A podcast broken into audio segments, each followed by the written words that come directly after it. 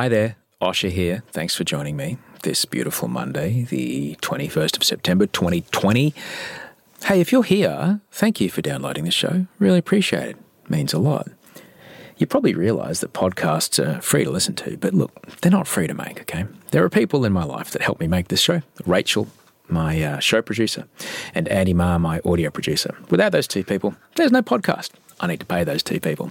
To help pay those people, sometimes I play ads. Now, you're either going to hear an ad that's relevant to you or you won't hear an ad. Hopefully, you'll hear an ad that's relevant to you, is what I'm saying. Now, depending like where you're listening, you might be listening in New Jersey, Norway, Nova Scotia, Noumea, other places that start with N, New Zealand. You'll probably hear an ad that's got something to do with near where you live. If you don't, hey, lucky you, you're going to hear Turia Pitt say something cool. If not, hey, thanks for helping me pay for the show. It's a cracker. Stick with it. Here we go. A lot can happen in the next three years. Like a chatbot may be your new best friend. But what won't change? Needing health insurance. United Healthcare Tri Term Medical Plans are available for these changing times. Underwritten by Golden Rule Insurance Company, they offer budget friendly, flexible coverage for people who are in between jobs or missed open enrollment. The plans last nearly three years in some states, with access to a nationwide network of doctors and hospitals. So, for whatever tomorrow brings, United Healthcare Tri Term Medical Plans may be for you. Learn more at uh1.com. Hey, I'm Ryan Reynolds. Recently, I asked Mint Mobile's legal team if big wireless companies are allowed to raise prices due to inflation. They said yes. And then when I asked if raising prices technically violates those onerous two year contracts, they said, What the f are you talking about, you insane Hollywood ass? F- So to recap, we're cutting the price of Mint Unlimited from $30 a month to just $15 a month. Give it a try at mintmobile.com slash switch. $45 upfront for three months plus taxes and fees. Promo for new customers for limited time. Unlimited more than 40 gigabytes per month. Slows. Full terms at mintmobile.com. If you're struggling to lose weight, you've probably heard about weight loss medications like Wegovy or Zepbound, and you might be wondering if they're right for you. Meet PlushCare, a leading telehealth provider with doctors who are there for you day and night to partner with you in your weight loss journey. If you qualify, they can safely prescribe you medication from the comfort of your own home. To get started, visit plushcare.com slash weight loss. That's plushcare.com slash weight loss. plushcare.com slash weight loss. when I was training for Ironman, my coach always said to me, just control the controllables. Focus on what you can control. Focus on what you have agency over. For me, if I watch the news all day, that would make me personally very anxious. So I don't watch the news all day. I watch a little bit of it because I want to stay informed, but I don't watch the news first thing in the morning because my mornings are about spending time with my family and I try and just focus on what it is that I have control or I have agency over. So that's writing, that's my health and fitness, that's being a good mom, that's being a good partner. It almost feels like a little bit of a cop out, being like, oh, well, I don't have any control over this situation. But for me, for my mental health, it's how I manage the situations. That is author, athlete, and mindset coach Turia Pitt. And this is episode 355 of Better Than Yesterday.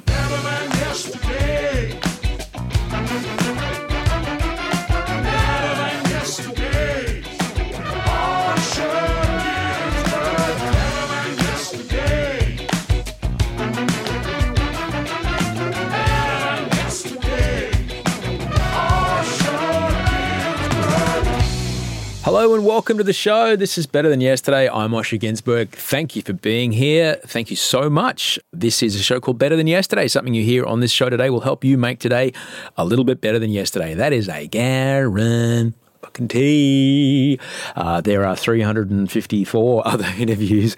If you want to listen to them, there's also a check in every Friday. I'm here twice a week. Mondays, I speak with a guest. Fridays, I speak with you. And I've been here since 2013. Big news uh, this week is that Dad Pod. Dad Pod is launching, and I'm very excited about it. Dad Pod season two is back. The other podcast I do with Charlie Clausen about dadding, fatherhooding, mum dadding. That's back, season two. Heaps of great guests coming. I'm very, very excited about it. So that's launching on Wednesday. So if you haven't already put Dad Pod in your podcast feed, whack it in there, get in there, subscribe. There's a first season there, the second season's on the way. I'm really stoked about it. Turia Pitt's on the show today. Turia Pitt is an extraordinary human being. Her new book is called Happy and Other Ridiculous Aspirations. You can get it wherever you get your books, turiapitt.com. Uh, she's online everywhere Instagram, Facebook, whatever. Turia Pitt, T U R I A P I T T. If you've never listened to the show before, hi, I'm Osher Günsberg. I'm a TV host and a podcaster and an author and a dad and a bicycle rider and now a streamer from Sydney, Australia. And um, yeah, I've been making this show for nearly, I think we just had our eight year anniversary. I think September 15, 2013. So hang on. So 2014 is one year, 15, 16, 17, 18, 19. Seven year anniversary. God, I can't do maths. I'm so shit. seven year anniversary. So, anyway, uh, it's great to have you here. Thanks so much. If you need me, it's real easy to find me. Send Osher email at gmail.com. That's my email address. Um, super easy to find. Thanks heaps. I won't say this person's name, but um, they sent us a cracking email. New listener, I'm hooked already. A big thank you for your honesty and how you deal with life and the hand you've been dealt and how your life is better than yesterday. Every time I listen, I can understand my daughter a little more. At 10 years old, she has dealt with anxiety for many years now, and personally, I'm only really just coming to an understanding of what she might have to be dealing with. Many times I've resorted to anger as I had no idea what might be going on inside, and my ignorance has hit anger autopilot.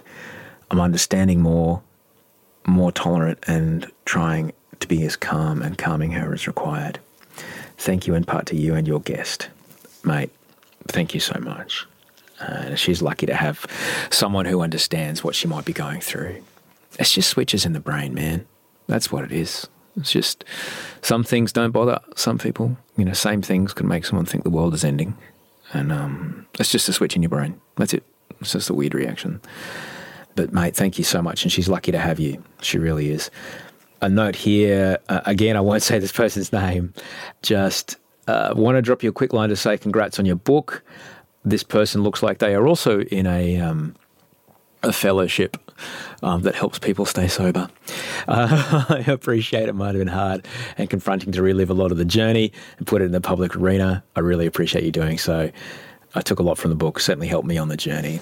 Hey, thanks heaps, man. Your comments around exercise and the impact on mental health really rang true. I'm in Melbourne at the moment. I had let my physical being really blow out. It was having a bit of an impact on my mental health now back on the correct training and moving in the right direction. Congrats.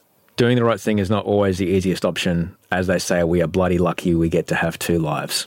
Yeah, absolutely. Um, my guy always would tell me, you know, the best thing is you get to live the rest. You know, we were talking about in sobriety, there's a part where you, uh, one of the steps you take when you're going through a 12 step program is one of the steps you take is to kind of go back and really write down and pick the scab clean and really dig into all the kind of shit things you did and the ways you behaved and the the ways you might have impacted other people negatively. And it's a hard thing to do because nobody likes to admit, nobody likes to look at it, but it's really important. And um, me and my guy, we sat down, we had a long, hard look at it, and he said, Look at that, mate. Now you get to live the rest of your life not being that guy anymore. And uh, he's right. I'm really lucky because of that. I'm really, really grateful. And another quick email that came through here. I'm currently listening to your podcast, doing some crochet work. Oh, thank you so much. Uh, it's been a tough couple of weeks, anxiety creeping back in and affecting myself and everyone around me, trying to take some time out for myself so I can be the best mum, partner, and friend I can be. Well, thank you so much for crocheting. Crocheting's good. Good mindful stuff, that crocheting. I really appreciate it. Real important to take the time every day to do the work.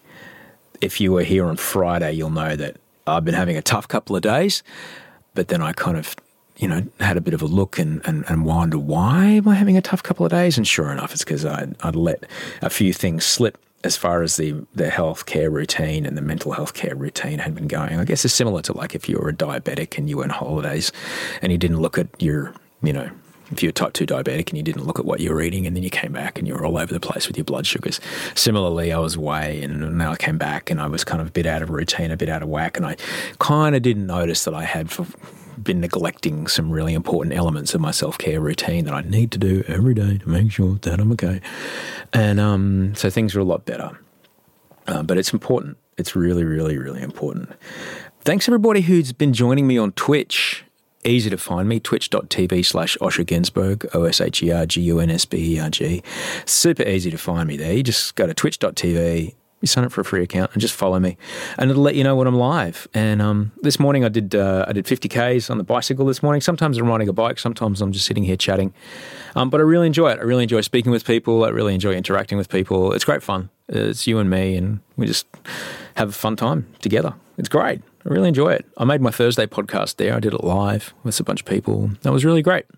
Had a couple of hundred people joining me for that, which was really, really fun. I'm trying to figure out how to do this game show idea that I've got on there, but I just need to figure out how to get a delay happening. So I'm trying to figure out how to get this game show idea up. But see, in television, we have a, a delay. Like in radio, you have a delay, like usually a five or ten second delay. So if someone gets on the phone and goes, Are you fucking cunt You go, whoop, and you hit a button, and then it dumps the delay and immediately takes you live. It's usually something five, seven seconds. And that's like when you listen to AM radio, they always have that weird seven seconds of music in between topics, because what they do is they go 13, 13, 32, or whatever the freaking number to call up and complain about immigrants is. And you, you, you hit the button, and the people at home hear seven seconds of music, and you go straight to the caller. So you in the studio are seven seconds in the future and then if someone on the phone says something stupid, you um, you know, you get to jump out and um, don't. So anyway, I'm trying to figure that out because I, I, would love to get people involved and love to get uh, viewers involved in that. But I, so if anybody knows how to do a video delay dump, uh, please let me know. Send us your email at gmail.com. I'd really appreciate that. Now, yeah, so speaking of Twitch, I did, I kind of worried. So then I got worried after I did the check in on on Thursday on Twitch. Then I got worried that I went too far. and I got worried I went too far. And I guess that's always a good sign because that's a sign of like, that means I was being authentic. You know, that means I was being authentic. And I guess the thing I didn't mention, I guess the thing I forgot to mention is that getting into action is the only way out of any kind of anxiety or any kind of pain because you've got to, the only way out of the flames is through, and being in action is the only way forward. And, and um, I was particularly, you know, particularly getting some pretty heavy climate anxiety last week. And um, I failed to mention that I'm, I'm very busy working on a quite a big climate action project. and so I did heavily weigh into that over the last couple of days. I've been working really hard on that, and that has made things not feel so horrible because it means that I feel like I'm doing at least something. I, uh, I've also been back really trying to train every day, which is good. Train with Audrey the other day. It was great. Audrey and I in the backyard. It's my wife we um, swung some kettlebells and did some push ups. It was great fun. And she and I went to dinner last night. It was the first time, and anyone that's had kids will know this, it was the first time she and I had been to dinner by ourselves since before the baby. So I don't know what that was. A year and a half? I don't know. Like a long time. It was so nice. It was really nice to sit across the table from her and just see her face and eat delicious food. Oh, it was wonderful. It was really nice. In other news, I think the possums have finally moved out. We had some ring-tailed possums living upstairs, and the possums make noise, and then the dogs bark, and then the baby wakes up. So the possums had to go. Four ring-tailed possums, cute, beautiful little things living in our ceiling. And so there was a lot of a possum man showed up, and the possum man looked like you think a possum man looks. He was a great bloke. And then we put a possum box in the back tree. So the possums can't live in the roof, but there's a place that they can go if they need to go somewhere because they are native creatures and they live in this area and they were here before we were. So there's a little box in the in the backyard that we built for them, so they can hopefully go and find that and live in that. We put some fruit in there to hopefully try and entice them in there. But there's a little wild little kind of doggy door in our roof. We pulled a roof tile out, and the possum man put a doggy door like a one way flapper. And um, so there's, I don't know, what do you call a baby ringtail possum? Is it a pup? Is it a joey? I don't know. Anyway, so we think the mum possum got out and the babies are a little too little, so they usually hang on the mum's back. But it sounds like the mum got out but then couldn't get back in. And so we were listening to this baby ringtail possum cry in our ceiling. And the baby ringtail possum cry sounds as heartbreaking as you think it sounds for about half a second before the cavoodle loses his motherfucking mind over the sound of this animal behind the wall. And um, so I went up there, I got on the roof, and I saw that the distance between the beam and the door was about, I don't know, like the height of a water bottle, right? So it might have been just a little too high for this little baby possum to crawl up. So I went down and got back inside, went down into the green bin and grabbed a, a branch that I'd been doing some pruning, right? So I grabbed a branch off one of the trees I've been pruning and I built a little, I built a little possum ramp. and I put a half-eaten pear out of the compost bin. I put a little pear because you know pears, they're ripe, they're not ripe, they're not ripe, they're not ripe. You can eat them for about 48 minutes and then spoiled. So we missed the window. And so this pear was like, mm, okay. And so I put the half of a pear there. And hopefully we didn't hear any possums crying last night. So it's a bit rainy at the moment. Maybe when it dries out, I'll get back out on the roof because you don't want to read about me falling off my roof. So it sounds like the possums are out of the roof. Anyway, enough about my possums. It's time we should speak to some guests. Before we get to Turia Pitt, if you are into chats with people who have overcome adversity, if you want to get some inspiration, there's a number of conversations on my podcast that you can dive right into, particularly with people who have been set back with just impossible levels of physical hardship, people who've yet still persevered and created a brand new life out of it. If that's the kind of thing that you feel like listening to today with Turia, then you might also get a kick out of episode 263 of this show with Paul de Gelder, an Australian Navy absolute badass who, on a training exercise in Sydney Harbour, was attacked by a bull shark, lost a leg, lost an arm, and then has since recreated his life and now lives traveling around the world as a shark conservationist. It's an incredible story, and here's just a little taste. I think there's something that happens when you come that close to death. You can go one of two ways. You either curl up in a ball and you're afraid of everything and you let it cripple you, or you realize that there's just nothing left to be afraid of. I discovered that death is not scary. In the most violent of horrific and painful ways, death was not what I was afraid of. Because once I accepted it when I was underwater, in agony, being torn apart, I was drowning at the same time, and I accepted that I wasn't going home, and calm washed over me. The thing that I was concerned about most was, am I ready? And I thought about my life and I realized that I'd lived 10 lives in these 31 years. I've done more in my life than I ever thought possible so, yeah, if I'm going to die now, I'm good to go. I don't need to do anymore. I've made up for all the wrongs that I've done as far as I'm concerned, and I can die. And then I didn't die. So, let me tell you about my guest today. Turia Pitt is an Australian author, athlete, and mindset coach. In 2011, at 24 years old, while she was competing in an ultramarathon in remote far northwestern Australia. She and a number of others were caught in an out of control grass fire. Turia suffered horrendous, full thickness burns to 65% of her body, including her face and her hands. Turia lost seven fingers, spent six months in hospital, and had over 200 surgeries to help her try to recover from her injuries. After being told that she would never walk again, in 2016, Turia completed one of the most grueling endurance events on the planet, the Kona Ironman World Championships.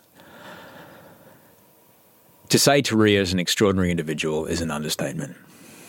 She is amazing, just an incredible presence.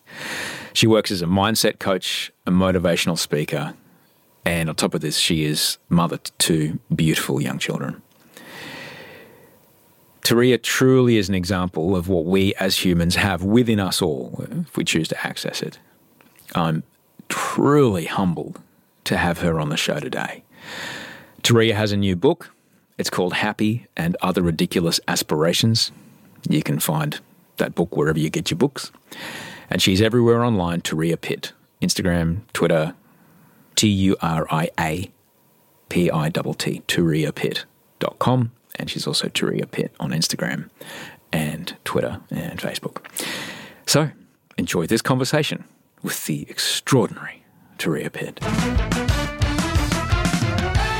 I'm so grateful that we can speak. I've wanted to speak to you for such a long time, like most Australians who know your story. It is one of those stories that, you know, I certainly draw on when I wake up with a slightly shitty day.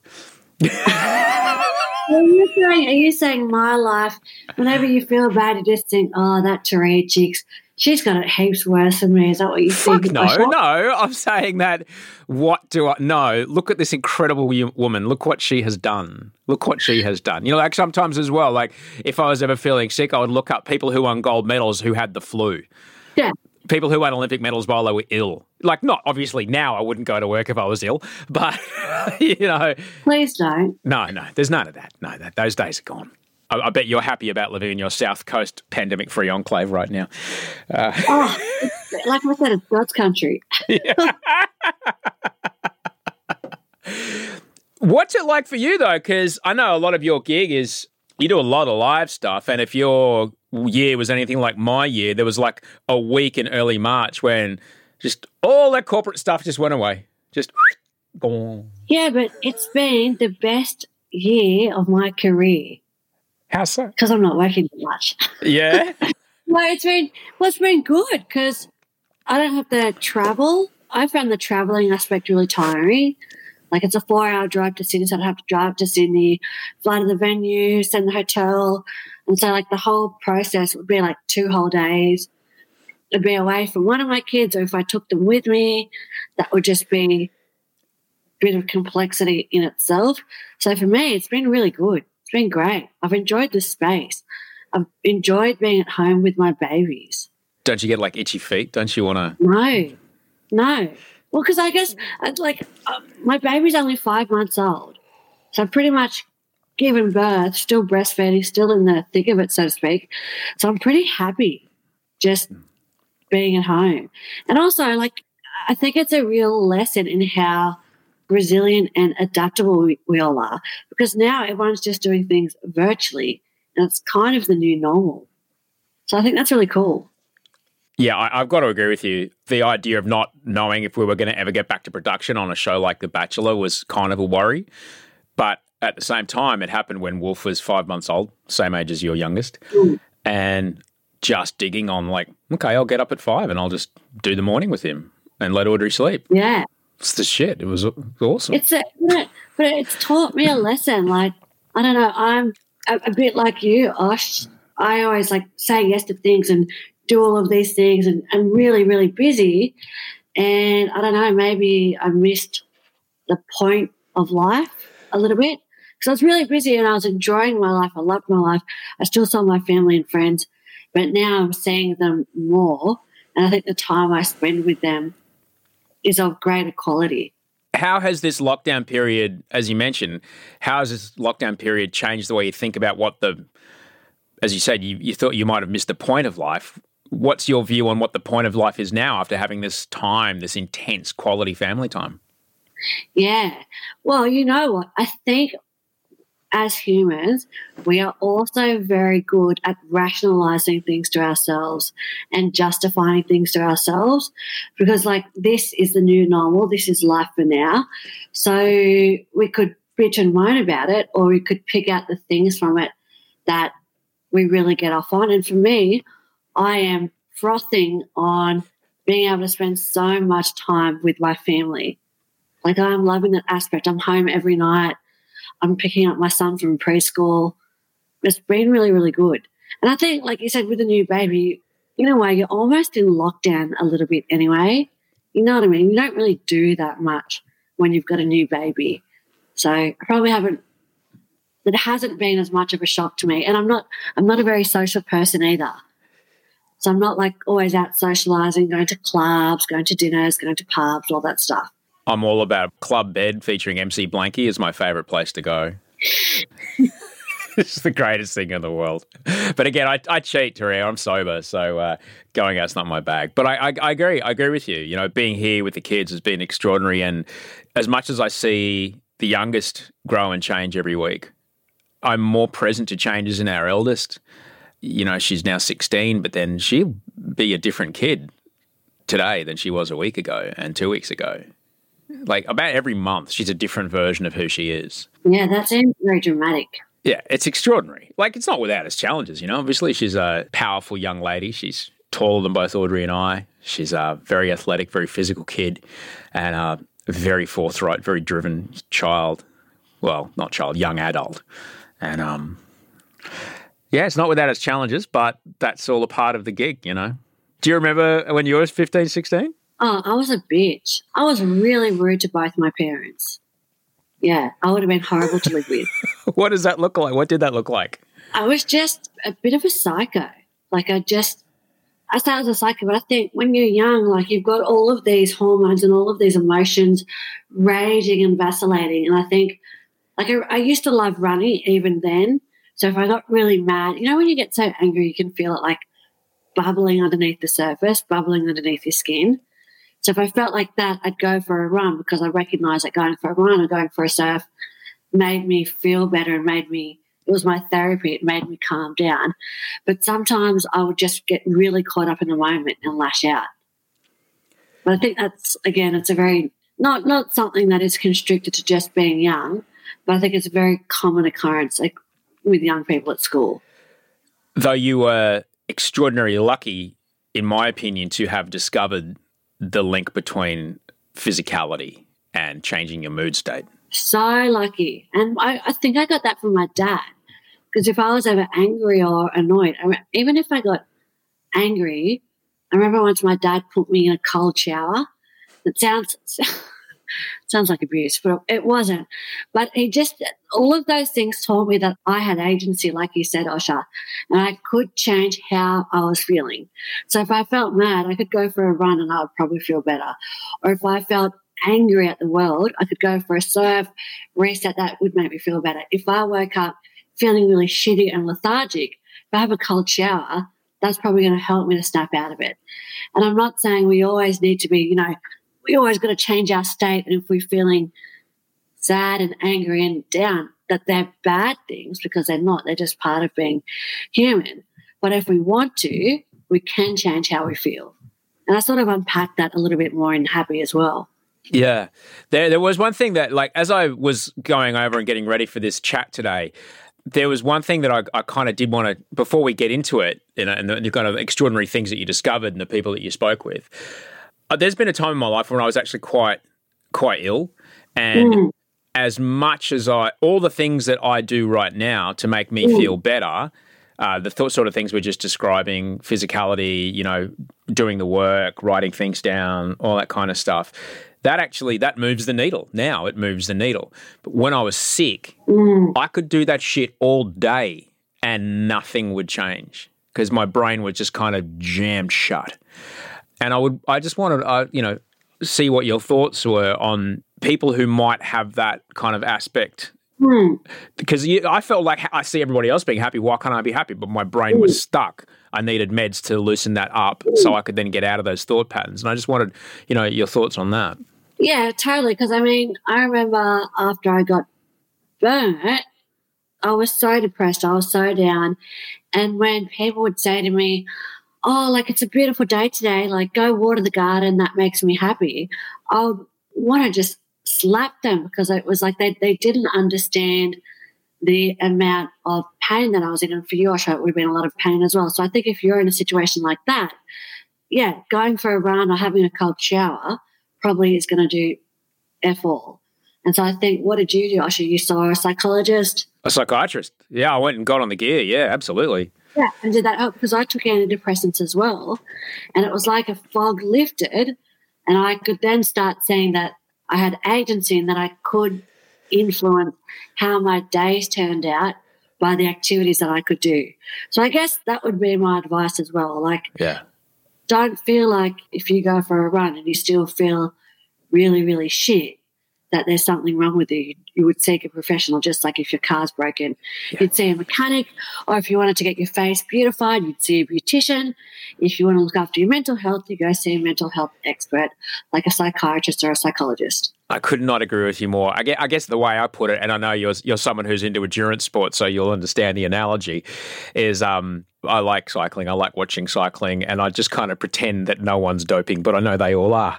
Um, you can take all the EPO you want, but you've still got to pedal your balls off to get to the top of the mountain. All right. Yeah, I love that. But it's the truth. It is. Similarly, yeah. you can take antidepressants, but they won't do anything unless you do everything else. Yeah. Go for a run. Ride Yeah. your bike, eat a healthy meal, attempt to get a good night's sleep, practice gratitude in the morning. Like all of these things are, you know, doing the work and moving the needle, like how you say it. And that combined with antidepressants, medication, seeing a psychologist, seeing a counselor will all help you to get better. When you write a book like Happy, the idea that we as humans, it is there is day, there is night, there is full, there is hungry, there is tired, there is awake, there is happy, and then there is sad. It's not to say that this is the only state to attain, is it? No, and I, I guess that's a point I make in the book. When you ask people, and this is why I wrote the book, because a lot of people are asking me how I was so happy.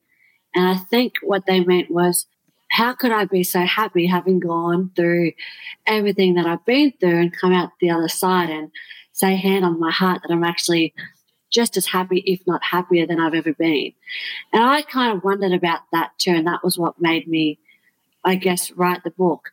And you're right, happiness is not the ultimate state, and it's not even an outcome or, or a final destination. It's about really about the journey. And I describe it as being a wiggle line. Some days we feel really good, we feel really happy, we feel amazing. Other days we feel maybe a bit resentful, a bit shitty, a bit pissed off. And I think all of those vacillations in our emotions, they're all all really normal, they're all valid. And just because you don't feel happy, happy, happy does not mean that there's anything wrong with you as well. It's hard to believe that too when you when you look online and you look on social media or you see other people, you ask them how their day and everyone's like, good, they've all got smiling faces on. It can make you feel really alone. What What are we looking at? We have to remember that we're looking at the greatest hits. Yeah, exactly. Yeah, Yeah, yeah. we're looking at the we're looking at the mum who's just you know the mum in the full face of makeup who's walking down the aisle at Coles in the activewear. It's like, okay, you spent three hours getting ready for this moment, but what were you like at five a.m. when it was just snot and nappies and app dog pooed on the kitchen floor this morning? Like it's all like it was all Yeah, happening yeah. today. All right, But we have to be able to compartmentalize as well. yeah, Michael and I had a big fight a couple of days ago, and then I went to the shops. And when people said, "How are you going?" I didn't say, "Look, I've just had a really, really bad fight with my partner, and I'm just, I'm just thinking, you know, I just go, oh, everything's going good. Like, how are you?" I guess it's how there's an element of self-preservation in there. yeah, yeah. Yeah, And I, I- look, I can only imagine that as a quite a recognisable Australian, you would have to do that probably a little bit more than other people because you know you just don't have the the ability to have that porous boundary with people you don't know. You've got to protect yourself there as well. I'm sure. Yeah. I mean, though I do live. It's a bit tragic. I live in the town where I grew up, so everyone here knows who I am, and they don't really care that much about me. That's good. I think. That's not tragic at all. That's the dream for a lot of people. Yeah. And it's weird I say that because I, I went to the other side of the world and I came back going, all I want to do is live back in Australia. All I want to do. Like, I- my mum, my mum lives around the corner. My in-laws live up the road. My brother lives in the same suburb. that's awesome. It is because our friends and family and our relationships with other people make up a massive component of our happiness, and and and they have a huge influence and a huge impact on how we feel about ourselves. It's quite an interesting mood state to explore. How would you even, how would you define happiness? Is, is it the absence of sadness? What is it? Yeah, you know what? I kind of grappled with that with that in the book, but then I thought we know when we're happy, we know when we feel good, we know when we're working on stuff that we enjoy, we know when we're spending time with people who make us feel good. All of those things make us happy, and so I didn't actually come up with a broad or grand definition of what it was. I guess we know when it's not there more than when we know when it's there. We definitely know when we feel like shit. Yeah, we definitely know. So there's a couple of key indicators, Yeah. you know. It's it's a hard thing to write on a book cover. How to feel less shit and other ridiculous aspirations. I wanted to write that, but the publisher said it just wasn't sellable. You know, Damn you, penguin! Come on, if Mark Manson can write the yes, I love not giving a fuck. You can write shit on a cover. Come on. now, as as you approach a, a book like this, considering the you know your your background and, and what you do, you really wanted to get some heavy hitters involved as far as sharing a bit of knowledge there. How do you even approach that? How do you, do you pick up a phone? Do you get on email? What do you do? I guess I didn't want it to be like, I don't know how to say this diplomatically. I didn't want it to be like your typical self help book full of wild theories that are totally unsubstantiated. So I wanted to make sure that what I was putting in there was all supported by the research. And then I just went and interviewed people that I thought had some really good insights on the subject matter that I was talking about. So one of the chapters of the book is about money. I came to the conclusion that yes, money does make us happier if we are spending it on the right things. And so I interviewed Australia's Scott Pape, the barefoot investor, because I thought he would have some good insights on on money and, and how we can use it to make us happier. So that was the approach that I took. Right. Yeah. For each little chapter, I thought about who would be the best person or who would be the expert Yeah. in this area because I'm not, I wasn't the expert. I'm still not the expert, and I'm not even an expert in happiness either. It's basically just what I've learned along the way through my journey through rebuilding my life and talking to some really cool people as well. when it does come to your when I when I look at your your book, it, it looks like there's a fair amount of, and I can really relate to it because as, as a as a sober person who manages a kind of different brain, there are there are things that if I don't do them every day, pretty soon doesn't take long, two or three days. Even shorter sometimes, things can start descending fairly quickly. And so I just do these things Yeah. like a matter of course, like watering the plants, like feeding the dogs. Like if I don't do those things, the plants will die, the dogs will start chewing the couch open. You know, there's things I just kind of have to do every day. And what, what would be one of those things, Osher? Well, without a doubt, without fail, every day I, I wake up and I call out taking out the rubbish. I get out and I get in my notebook while I have my first cup of coffee of the day and I write out all the crap that's in my head, the stuff that's in my brain. I try and do a fair bit of work around um, figuring out what core belief or what personal rule or other psychologist terms for like what's behind this what's the core like one of my core beliefs is futile it's from when i was a teenager it's like you, you cannot correct me all right because i'm a arrogant son of a bitch all right and so that's one of my core beliefs and so i have to constantly challenge that and i kind of have to literally have to look at it every morning and go, come on, man, not today, not today. And, um, you know, I find a quote that I can re- meditate on and kind of look at. And then, um, you know, and I, I, I train every day. I try to train every single day, unless my body's really sore, because then I won't, because then I, I start getting sick. But uh, without a doubt, those two things. And I try as hard as I can to get seven or eight hours. That's so cool that you're able to recognize that doing all of those things makes you feel better about yourself and more in control or whatever. Because I, I think a lot of people may not have that self awareness. I guess the the way I, I would look at it is like, you know, and I, I did it once. I had a six pack. I had ripped abs. All right. It took a shitload of work, and I had to do so much maintenance to maintain it for the first. Like, it was like like the last two weeks or something, right before we did the shoot. The amount of maintenance at work it, it took to keep that up was just too much. But I, I when I see people with a six pack, I'm like, bloody hell, mate! I know exactly what kind of life you have to live to have that. Similarly, if I want to keep my brain as a six pack, I- I've got a lot of work to do. I have to, Yeah. and I can't let it lax. Yeah, but that's good. So, like, one of the things I do every morning, well, first of all, one of the things I don't do is I don't look at my phone. Yeah, I talk about this in the book, but I don't look at my phone, which might surprise you, it might not surprise you, but that's the first thing that most people do. Yeah, when they wake up in the morning, they look at their phone. And then what happens then? We're just sucked into a digital vortex of emails and notifications and news and other things. And all of a sudden, our focus is shifted from thinking about what it is that we want for ourselves from this day to what everyone else wants from us for the day. And I think that's almost a backwards mentality to go into a brand new day with, yeah?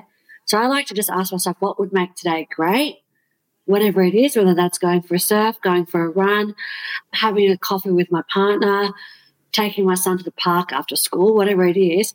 I just make sure I do it and it makes me feel a lot better about it for the whole day. And just looking forward to doing that pleasurable and enjoyable event actually makes me feel better about my day as well. Ryan Reynolds here from Mint Mobile. With the price of just about everything going up during inflation, we thought we'd bring our prices down. So to help us, we brought in a reverse auctioneer, which is apparently a thing. Mint Mobile unlimited premium wireless. Ready to get 30, 30, bit to get 30, bit to get 20, 20, 20, bit to get 20, 20, bit to get 15, 15, 15, 15 just 15 bucks a month. So, Give it a try at mintmobile.com slash switch. $45 upfront for three months plus taxes and fees. Promo for new customers for limited time. Unlimited more than 40 gigabytes per month. Slows. Full terms at mintmobile.com. Ever catch yourself eating the same flavorless dinner three days in a row? Dreaming of something better? Well, HelloFresh is your guilt-free dream come true, baby. It's me, Keke Palmer. Let's wake up those taste buds with hot, juicy pecan-crusted chicken or garlic butter shrimp scampi. Mm. Hello Fresh. Stop dreaming of all the delicious possibilities and dig in at HelloFresh.com. Let's get this dinner party started.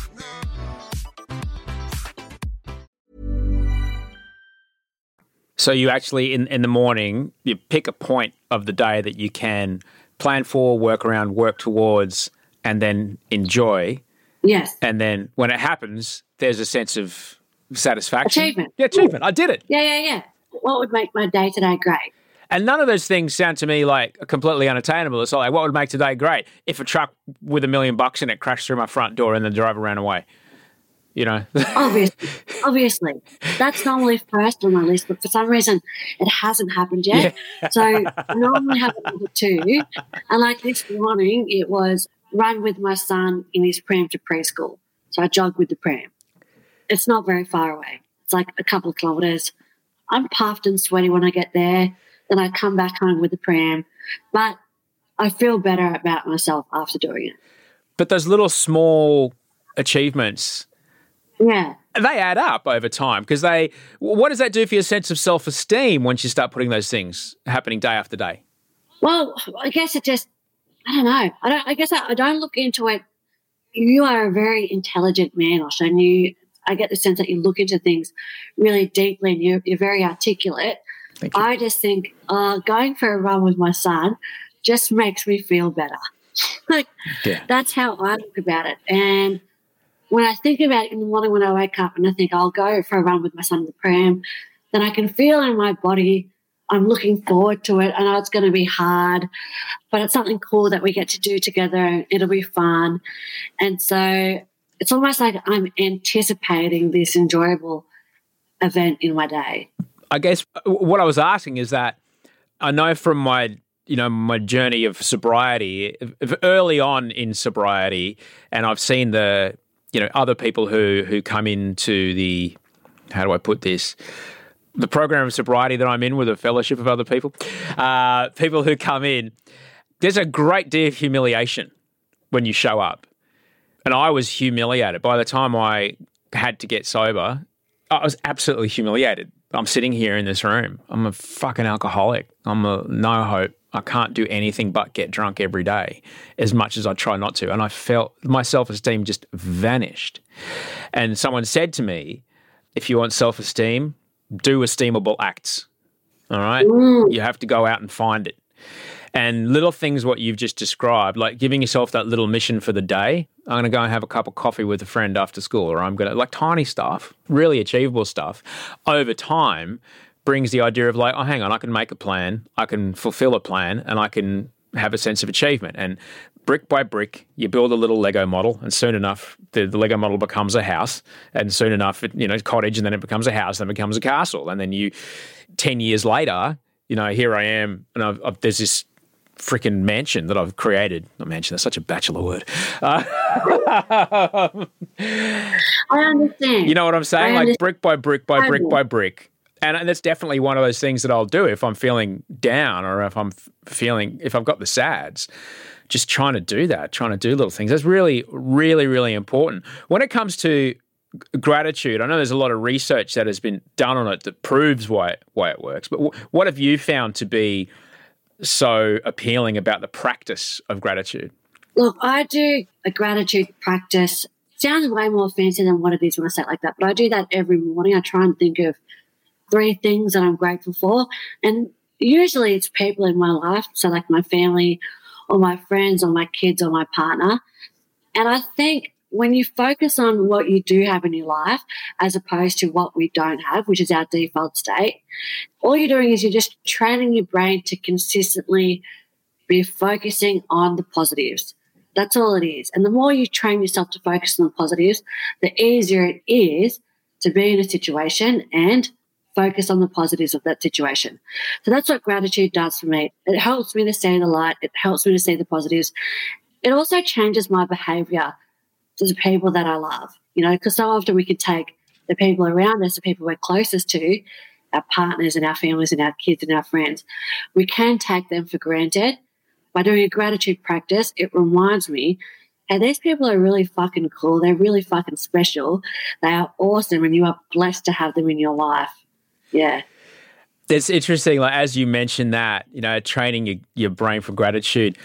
I thought about when you're training, when you're learning how to drive, and someone says, "Oh, you need to look out for cyclists," and you might not have ever noticed them before, Mm. and then suddenly all you see is cyclists.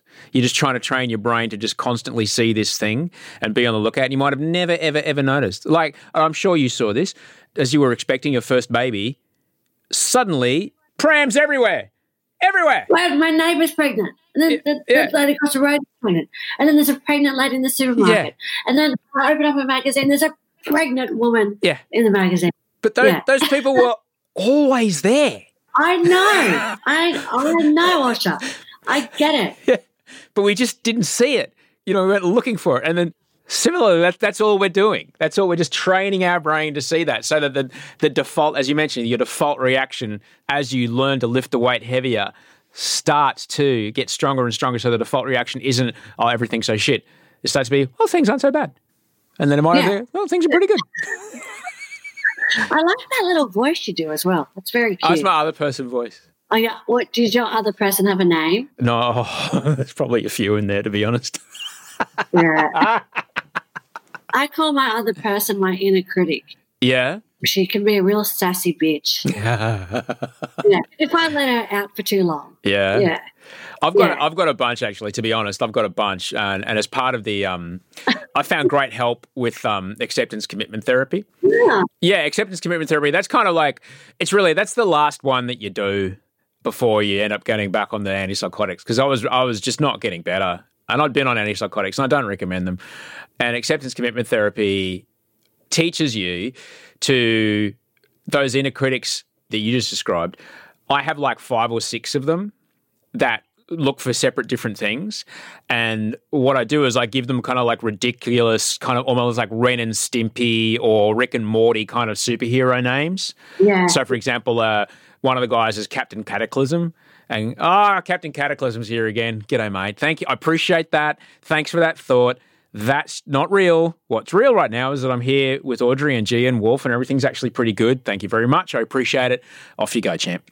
And by giving them names and, and kind of ridiculing them a bit, it helps break that pattern of ruminating anxiety, which I was so stuck in. But I needed meds to help loosen that up Yeah. which is the thing. You mentioned before not not touching your phone. I've heard a few different versions of this. One is like until you've touched every person that you live with, don't touch your phone. I've heard don't touch it before lunch or don't touch it before you've spoken with at least two other people that you live with. What's your like when do you actually get to your phone? So, because I'm a mum, I've got young kids, they're up early, and I could really get annoyed at that fact. Or I just go and I'm like, 5.30, we hang out as a family for those first couple of hours of the day. Like, that's what we do. So, once my son goes to preschool, my mum comes over. She's with the baby right now. So, I'll, I'll breastfeed Rahiti, I'll put him down, and then I'll look at my phone. Right. So, um, it's not, it's probably not that long. I probably look at it at like 8 o'clock. Well, that's fine. I, I, but I get it. I'm not perfect. I'm Nobody not is. perfect. Nobody is. And even in the morning, like I have a coffee, and sometimes I am tempted to pick it up to see like what's happened or what would have come through. And sometimes I fail, Osher. Sometimes I'm just mindless. I make my coffee and then I look at my phone and I go, yeah, don't do that. You put it down. This time in the morning is for your family. But it's important to, I guess, not criticize yourself too much for those moments to give yourself that latitude. Yeah, and like, because no, no one is perfect. Everyone has flaws. Some days I am really positive, optimistic, full of energy, full of light and laughter. Some days I'm really sassy. I can be really shitty. I can be really resentful. I can complain or whinge to my partner or about my partner. And I think that's okay as long as for the most part and for most days, I try, I try to be a good person. I try to be the best me that there is. Some days I can't do that. That's okay too. You know what I mean? Some days we're happy and we're, we're full of energy and some days we're not. And all of that is fine. Yeah. I was saying, as we just alluded to earlier, if the days that we're not start to outnumber the days that are, you may want to go and see that mechanic, as you mentioned. You want to go and see a specialist. Do the exercises that they give you. Yeah. You might want to spend some time every morning, like you do, Osher, maybe unpacking it. For me, I, I loved writing. I found writing to be really cathartic, so that's what I did after my accident. And just consistently do the work every single day. Why is morning such a good time to, to do this stuff? I think mornings, and I'm a bit biased because now because of my small kids and even a bit before, I'm a morning person. But I think mornings are the best time to do that sort of stuff because once the day starts, your boss is writing you, you've got that email to do, your colleague wants to pull you on a project, your mum calls you up, you need to go to her house, you know, your day is no longer yours, so to speak. And so I think the first time in the morning, the world's quiet, then you really do have that space or that time to do those things for yourself. For me, that's my gratitude practice. That's me asking myself what would make today great. For you, that's sitting down with your cup of coffee and challenging your own beliefs. Um, so I think mornings are a great time in the day to do those sort of activities. When it comes to then going after the things that you want to do, some of us can feel, for me, coffee, I don't know. Look, climate change really worries me, Turia, but I think the thing that more than rising sea levels is that climate change is threatening the world's coffee crop. And I don't know what I'd do without it. yeah, I didn't know that. And I feel a bit depleted now that you've said that. Yeah. Is it really? Yeah, it really is because it only it's very very finicky plant. It only grows at certain altitudes and at certain latitudes, distances from the equator. I don't remember what that one was. Yeah, I don't know. Yeah, but yeah, it only, it only, grows in a certain temperature range at a certain altitude, basically. And some of the, the countries that are, you know, where it grows are already they're moving their fields. And and so the coffee industry is working very hard to try and figure out how to ascertain that. But what I'm saying is that for other people who may not have such a dependence upon a caffeinated beverage, how do, how does one muster the amount of get up and go that one might need to bust them out of whatever it is that's keeping them down? Yeah, I don't know the answer to that, Osher. Like, for me, it's a coffee, or if I feel, if I've had a really bad night, and not just because of the baby, because sometimes we just have bad nights, I'll have a cold shower. Yeah. Like, I find that amazing just to like wake me up and kind of not snap me out of how I'm feeling, but it definitely makes me the opposite of lethargic, whatever that is. Yeah. And so I guess what people can do is just trial all of these different things and see what works for them because not everyone is going to love a cold shower. Yeah. Some people might really respond to the smell of coffee in the morning and that's what gets them out of bed. Yeah. Some people might look forward to reading a passage from their favorite book as a kind of motivational morning mantra kind of thing. And I guess if you're really struggling to get up and go, again, go see that mechanic start looking at all of these strategies. Listen to people like you, Osher, because your podcast is amazing. And I know, but I know this is what you do. You talk about all of this stuff all of the time. So just like start somewhere. You don't have the motivation to get up and get out of bed. All right, put on one of Osher's podcasts, just lie in bed and just listen to it. Listen to it, listen to what he says, and learn a little bit more about your mental health. Like to start moving the needle, you have to start somewhere, and anywhere will do. That's very sweet of you to say, Turia. I don't quite know what to do with that kind of praise, but thank you. Thank you very much. When it does come to when you are stuck, so sometimes those initial steps can be just so overwhelmingly large. As an endurance athlete, you had run marathons when you had your accident. You were, it was 100K, it was an ultra? Yeah. Yeah, so that's, that's a long fucking way. All right, I never. I was training for a fifty when I uh, when my hips gave out. So I was I was training for a, like just a half ultra. I think. What do you call it? I don't know. Yeah, I can't I can't run anymore because um, my my hips are toast. But that seems insurmountable to go. I'm going to run for 100 kilometers. All right. Yeah. For other people, you know, I'm going to talk back to my inner critic or I'm going to be grateful every day. That might be the equivalent of running 100 Ks. What's the tiniest, tiniest, tiniest step? I mean, every marathon training regime starts with, you know, run for 10 minutes and take a day off. Or five minutes, or even five minutes. And, you know, people always ask me, they go, How are you so confident? What do you see when you look in the mirror? Do you love what you see? Do you love yourself? All of those types of questions, like how did you get so confident to wear swimmers down the beach? And if I look at where I am now, it's very easy to think that I'm a very confident person. But I've done all of those little precursory steps to get here. So, for example, I used to have to wear a, a black compression mask, right? And when the time came for me to take it off, you only, I only had to wear it for two years. When the time came for me to take it off, I was really scared. I was really anxious because my mask had become like my security blanket. It had become this barrier between me and the world.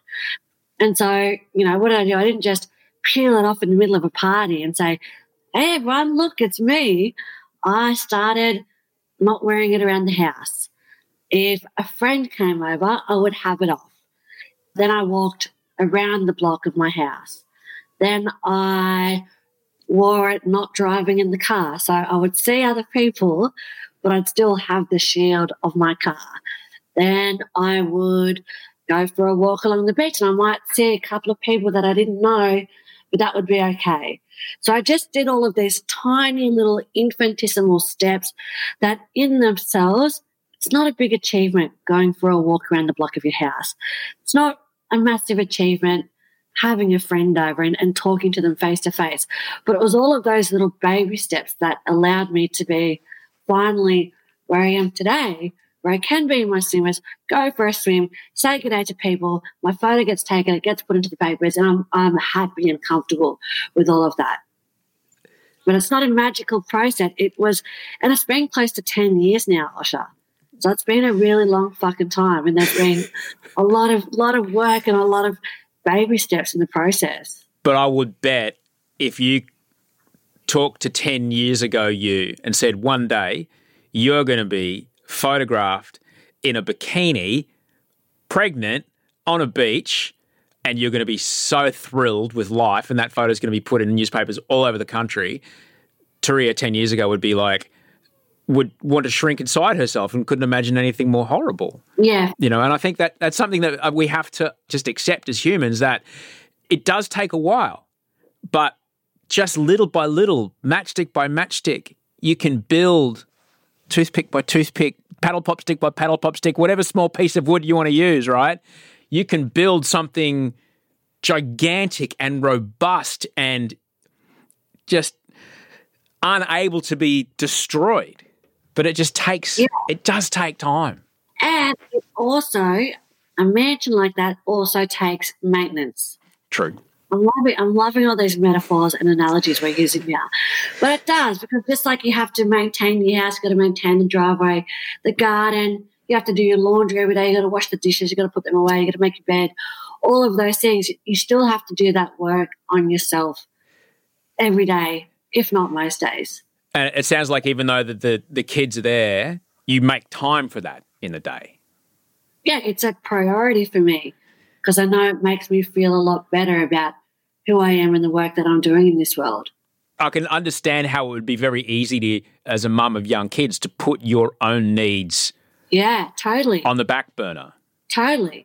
And I think on the days that I do put everyone else in my family before me, and I'm not proud of this, but I end up feeling shitty and resentful with my beautiful family who, who are perfect and have done nothing wrong all day. And I've found that if I carve out that time in the day for myself to go for a run, go for a surf, go for a swim, even just getting 20 minutes to sit down and write, if I carve out that time, I feel a lot better about myself and I'm a better mum and a better partner. Oh, yeah, don't get me wrong. Like, most of the work that I do is so I'm not so much of a punish to my wife. You know, I'm a punished. when I was living alone, I didn't do this much work. All right. But because I share my life with two incredible women and our little baby, I'm like, I have to not make myself so toxic every day. I have to do this work. I've got to keep a lid on this shit. Ultimately, it, it helps me a lot. We are right now, we're recording this as Victoria has gone back into lockdown. The city of Sydney, uh, I don't know, we're skirting around the edges. I feel like it's going to happen. I think so. Yeah. It's a scary time. It's overwhelming because it's out of our control. What can you say? We've come through the first bit. We thought we were on the other side of it. Now it looks like we're going to have to go back down into it. We don't know what's going to happen with our jobs. We don't know what's going to happen with our school. We don't know what's going to happen with uni. We don't want, we're never go on holiday again. I don't know. We're never going to take a plane again. There's a lot that's out of our control. What what have you learned about how to maintain this or how to open the pathway towards happiness when there is so much out of your control, when there are factors that you cannot do anything about that are deciding what you can and can't do? Yeah, and I think that's one of the things that's I guess the scariest is just that uncertainty. Like no one knows, and I, I don't know. Like I'm not a health expert. I'm not working on the the vaccine for coronavirus. And when I was training for Ironman, my coach always said to me, just control the controllables. So focus on what you can control, focus on what you have agency over. So for me, if I watch the news all day, that would make me personally very anxious. So I don't watch the news all day. I watch a little bit of it because I want to stay informed, but I don't watch too much of it because that would make me anxious. So I watch the news. I don't watch the news first thing in the morning because my mornings again are about spending time with my family and not spending time on my phone or on my devices. And I try and just focus on what it is that I have control or I have agency over. So that's writing, that's my health and fitness, that's being a good mom, that's being a good partner, that's doing these interviews with you, Osher. It almost feels like a little bit of a cop out, being like, oh, well, I don't have any control over this situation. But for me, for my mental health, it's how I manage the situations. Does that make sense? Yeah, ab- absolutely. Like controlling the controllable yeah. really is all that we can do, but also limiting the input because we can binge on that stuff. Yeah, but that is controlling the controllables too, like recognizing that if you watch the coronavirus update for four hours every day, you'll probably feel more anxious at the end of that four hours than you did before it. So if you want to just stay informed and say, breast, you just watch 10 minutes, that's you controlling the controllables. Yeah, if you know that going for a run every day is going to make you feel more energetic and feel better about your life, make the time, go for that run every day. If you know that spending time with your kids makes you feel light-hearted and joyful, spend time with the kids, be in the moment, and that will allow you to feel that way as well. And that really is, as we mentioned before, it's just all we can do every day. Yeah, totally. Yeah. I don't control health policy. I don't control travel policy. I don't. I'm not the prime minister. I don't know much about it. Like, I live in Ulladulla. Like, like, you know what I mean? Yeah. Yeah. We don't have a lot of control over it. I mean, you do have a lot of influence, Osher, because you've got this podcast and you can control the guests that you have on it and you can control what you post on social media and the stuff you write. And I can do the same too. But beyond that, that's what we can do, but we can't really do anything else. And we can't even we can implore people to take action on a certain subject that we feel passionate about, but we don't necessarily know if they're going to take that action anyway. Mm. So, if we do have to go back down into lockdown, and I'm, I'm guessing until a vaccine shows up, it's probably more likely than unlikely that we will cycle in and out of this yeah. for some time. I guess if that does happen, this is when things like routine and the self care and that maintenance on that fortress that you're building for yourself just become absolutely so important. Yeah, because you want to, when things are stressful around you, you want to be feeling ready. Like you want to be physically strong, you want to be emotionally strong, and you want to be mentally strong as well. So, whatever you can do to get yourself there, whether that's making sure you get eight hours of sleep a night, whether that's in the morning cooking yourself a nutritious omelette that makes you feel really good about yourself, whether that's playing your guitar, if that's a time in the day where you can just zone out from your responsibilities or whether that's sitting down with your Lego bricks, following the instructions and finding that activity really relaxing and soothing, you know, whatever it is for you, just go and do that and make yourself feel as good about yourself as you can and feel as as strong as well. And in this time of physical distancing, it can be really easy for us just to slip into the being alone. What have you learned about what it is to be in contact with others and indeed be there for others? Yeah, well, I guess my definition of being there has definitely changed because I always thought, you know, you had to go see people face to face. You don't. You can send them a card. You can look at a book that makes you think of them and then package it up with a nice little note. You can drop around food to their house. You can do all of those things. But what this pandemic has really showed me is that I always tell myself that I'm an introvert, Osher. And sometimes I have like this fantasy that like I'm just going to move away and move to Alaska and just be canning crowberries and just be self sufficient. I don't know why Alaska because I hate the cold. That's like my go to fantasy whenever people in my life get annoying. And then, like, two weeks into the social distancing laws, it made me realize I actually really like people. I like hugging people. I like talking to people. I like seeing my friends. I like catching up with my friends for a glass of wine. I like people other than my immediate family that I live with. Kind of like with camping, you know, you go camping and you come back and you turn on the tap and you're like, how cool is that? We just got water out of this tap. We're like, look at these nice clean clothes that we're wearing. Being without people and, and going through that social distancing reinforced to me how much I actually loved people and how much I genuinely liked the relationships I had in my life. And maintaining those relationships while we can't physically hold somebody or, or be in the same room as someone. It's really important not only for our health, but also for theirs as well, I'm sure. Yeah, for sure. And like, again, people assume that they are not resilient, but this coronavirus pandemic has illustrated the very opposite. Because resilient people can adapt, they are flexible. And that's what we've all done. We've just all gone virtual. We're used to doing house party and things like that, doing cooking classes online. I think it's just an example of, I'm pretty much just saying the thing that I said at the start, just how resilient we are. It's okay. We can repeat yourself it bears repeating. It's fine with me. Um, look, I'm aware that we started a bit late because I um babies and, and haircuts and the dog took a shit on the kitchen floor. So, Russia, um, do you use your baby as an excuse? I, I, didn't, I know you didn't this time, but do you ever use him as an excuse? Are you kidding me? I'll use my 16 year old as an excuse.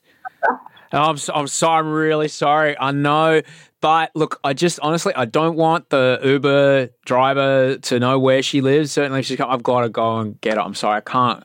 I've got to drop her. I've got to, I can't. Sorry. Seriously, Turia, 15 straight years of getting out of shit is what you're looking at. And it's amazing. It's pretty good. It's pretty good. Like, that is one of the definite pros about having kids. Oh my God. Yeah. That and being dragged into the present moment a jillion times a day. But isn't that cool? Like my son has really taught me that because I always thought I was someone who was, you know, like lived in the present, but I wasn't. I wasn't. Yeah. I, I think I was always someone who was always thinking about the future and things that they needed to get done. And my son has taught me a real, really big lesson and just staying in the moment, forgetting about all the things you have to do and, and relishing the time yeah. with them. Honestly, I could talk to you forever. I hope that this isn't the last time we speak. I'd like to speak with you again. I'd love to meet you IRL. I would love that too.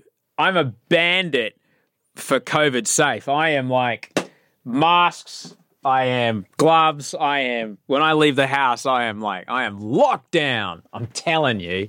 You're making me feel really unprepared. No, it's fine. It's fine. Where, where you live, you're okay. But up here, it's it's gnarly. Everyone's wearing face masks. Well, at work, yeah, absolutely. Nah. Yeah, we're trying to make a show about people making out and falling in love and macking on in the middle of a pandemic. We've got to keep them safe so they can do these things. Otherwise, we have no show. So, Turia, I'm so grateful that we could speak today, and I'm thrilled that you have another book out. It's an extraordinary gift to people who these concepts may be new to them. They may have been confronted by considering some of these concepts? Because it's a confronting thing to suddenly realize that you can't blame the things that aren't going well in your life on everybody else, that you suddenly have to take responsibility and start doing your own work. That can be hard for a lot of people. Yeah, but it is packaged in a very, very nice way. Do you think that's the reason that some people don't, if you blame things on other people, then you never have to do any work? Uh, I don't know. Like, I would assume that if you pick up my book, it's because you either heard of my story or that you are interested in the subject matter. And I think people who are picking up a book on happiness already have the outlook or the mindset that they want to be doing a little bit of self improvement or maintenance, as you put it, Osher. Yeah. Well, it sounds like it's quite the roadmap and it's going to change people's lives. And I'm really glad you wrote it. Yeah, I hope so. Thank I'm you. Really, really glad you wrote it. You're the best, Turia. Thanks so much for taking the time. I appreciate it, Osher. I look forward to seeing you on the telly. How good's Turia Pitt, yeah? How good is she? She's extraordinary. Her new book is called Happy and Other Ridiculous Aspirations. You can find Turia everywhere online, Instagram, Twitter. She's Turia Pitt, T U R I A P I T T. You can also find out more about her and the work she does at turiapitt.com. What a woman. What an incredible woman. I hope that's inspired you to get out and kind of overcome some of your own adversity today. Certainly done that for me. Thanks to everyone who helped me make this show. Uh, Rachel Barrett, my executive producer, Andy Marr, my exceptional audio producer, Haley Van Spania on the socials, Mike Mills, my music producer. Thanks to everyone who's been joining me on Twitch. Uh, it's a lot of fun. I hope you can come and visit. It's really great. You see me on Thursday there. If you just go to twitch.tv, create an account, and just follow me there, it'll let you know when I'm live. Usually Thursday afternoon is when I make the show for Friday. Um, so I'll be there. If not, uh, you can catch me on Wednesday with Charlie Clausen for the um, start of Dad Pod Season 2. And um, I'll see you Friday for another episode of this show. So thanks, legends. Have a cracking week. Until we speak uh, later on, sleep well and dream of beautiful things.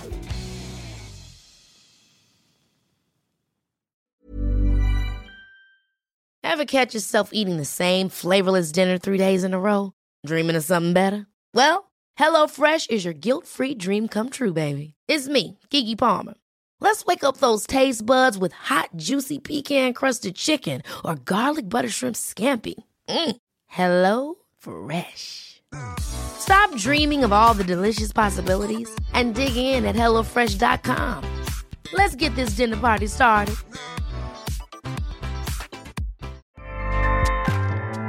ACAST powers the world's best podcasts. Here's a show that we recommend.